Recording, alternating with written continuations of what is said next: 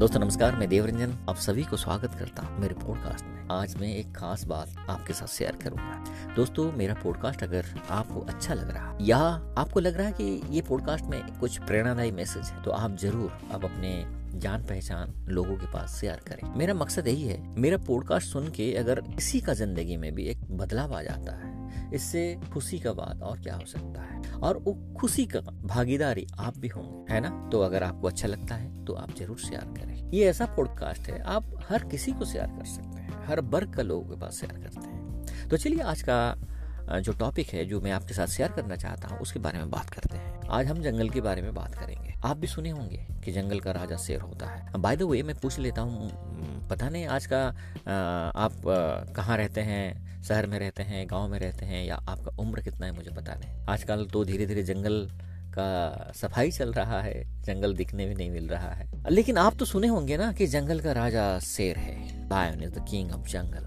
लेकिन कभी आपने सोचा कि ये लायन क्यों किंग बना? डेफिनेटली नहीं सोचे होंगे तो आज हम बात करते हैं। उससे पहले मैं आपको बता देता हूँ कि आप भी अपने ज़िंदगी में किंग बन सकते हैं। यानी कि चैंपियन बन सकते हैं, विजेता बन सकते हैं। तो पहले ये कहानी सुन लीजिए। जंगल का सबसे बड़ा जानवर कौन है? आप बोलेंगे हाथी। यहाँ भी लायन नहीं है।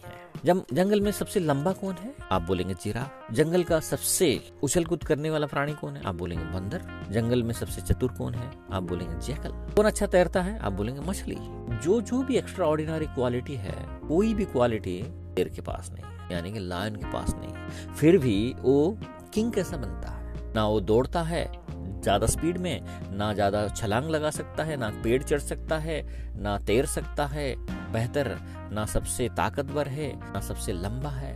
ये सब क्वालिटी नहीं होते हुए भी वो जंगल का राजा कैसा बन गया? राजा बना उसका स्वभाव, उसका एटीट्यूड अगर हाथी के सामने जब शेर खड़ा होता, शेर का एटीट्यूड से हाथी घबरा जाता है। शेर का दहाड़, शेर का, अभी अगर हाथी और शेर आमने सामने होते हैं तो हाथी समझता है जो शेर है ना, मुझे मार देगा, मुझे खा जाएगा। और हाथी एस्केप होने के लिए, यानी कि भागने का रास्ता ढूंढता है। लेकिन क्या समझता है? शेर समझता है that is my food it is my food ये मेरा आहार है, मैं इसे खा जाऊँगा। ताकतवर तो हाथी है, लेकिन हाथी का सोच अलग है। जैसा आपका सोच होगा, वैसा आपका एक्टिविटी होगा, वैसे आपका एक्शन होगा। अपना बचाव के लिए भी कभार अटैक कर सकता है, लेकिन फाइनली लायन उसको आहार में कन्वर्ट कर लेता है। और किसी ने पूछा शेर को कि आपके पास ये सारी क्वालिटी बेहतर नहीं है, फिर भी आपने एक राजा कैसा बना? तो लायन ने जवाब दिया कि मैं सोचता हूँ मैं राजा हूँ, इसीलिए मैं हूँ। जिस दिन आप सोच लेंगे, आप एक विजेता हो, आप इस ज़िंदगी में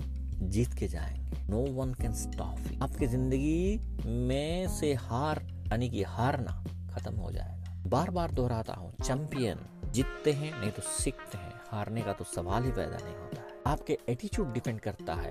आपका एल्टीट्यूड क्या होगा? आपका स्वभाव डिसाइड करता है कि आप कितना ऊंचाई, कितना शिखर पे पहुँचेंगे। बिलीव मी माय फ्रेंड ने ऊपर भरोसा करें। एक सशक्त, मज़बूत, दृढ़ संकल्प वाला एटीट्यूड बना है। विजेता का एटीट्यूड बना है और अपना ज़िंदगी को बेहतर बना है। उम्मीद करता हूँ कि इसमें से आपको सीखे होंगे। अगर आपको पसंद आया होगा, अपने ज़िंदगी में इस्तेमाल कीजिए। ये आपको पसंद आया तो याद रखिएगा मेरा बात your attitude so your altitude